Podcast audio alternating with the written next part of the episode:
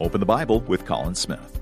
A highly respected man called Nicodemus once came to talk with Jesus. You must be born again, Jesus said. Nicodemus was confused. How could a middle aged man return to his mother's womb and be born again? But Jesus was not talking about a physical birth, but a spiritual birth. That which is born of flesh is flesh, and that which is born of the Spirit is spirit.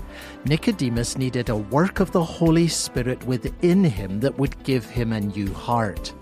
But how can that happen? Well, Jesus gave the answer.